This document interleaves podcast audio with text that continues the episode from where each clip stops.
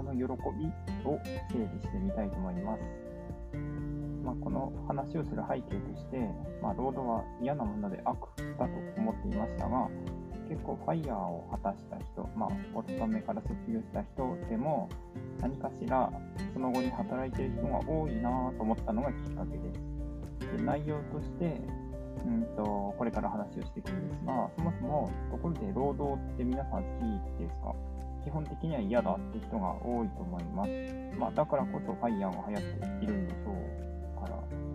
で、先に今日の結論を述べておくと、まあ、労働は憎むべきものではなく、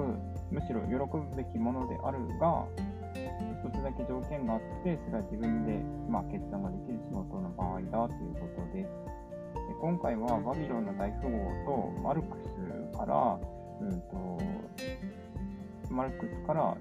うんと、整理をしていきたいと思います。で、まず、バビロンの大富豪の方からですね、まあ、この本読んだことあったり、YouTube で聞いたことがあったりする人っていうのは多いと思いますが、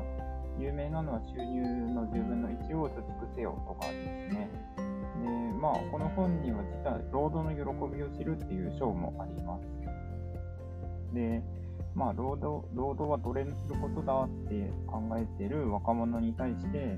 まあ、大商人のシャルナダが昔話を交えながら教えを解くというストーリーなんですが、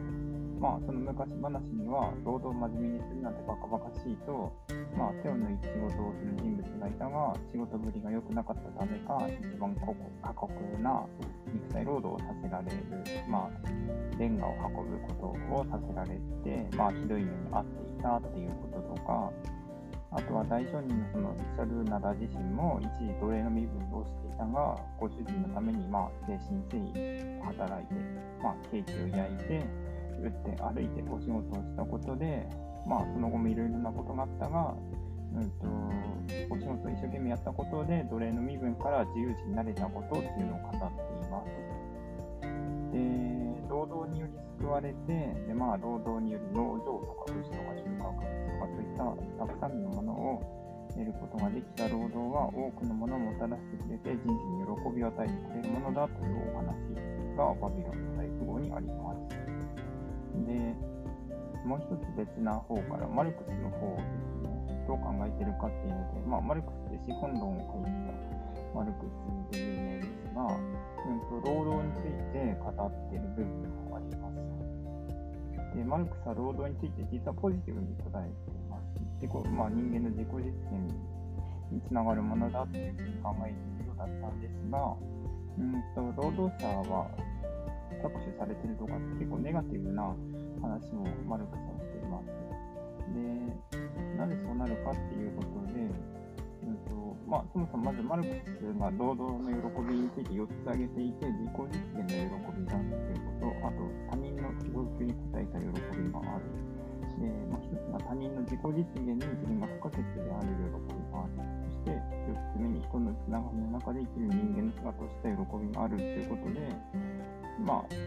ういった喜びがあるということを話しているんですが、資本主義社会においてはいずれの喜びも奪われているということをマルクスは言っています。で、資本主義社会においては、まあ、会社勤めの場合、労働者というのは会社組織とかひいては資本家の利益のために、まあ、労働することになります。で、その組織とか資本家の利益を最大化にするためには、うんとまあ、利益に対してかかる経費が少ないに越したことはないので、当然、労働者のお給料である利益も低く抑えたいというのが本音のところだと思います。で、労働者は会社組織とか資本家にとって、まあ、労働力っていう商品であって、まあ、商品である労働力を仕入れして、で、その労働者の加工とか、そういったものが施されて、やがて会社の商品が出来上がって、市場に売ることで利益を上げているんですが、うんとまあ、資本家にとって、まあ、労働力というのは今は利益を上げるための手段に過ぎないので、労働者個人個人の自己実現とかそういったことっていうのはそもそも目的になっていま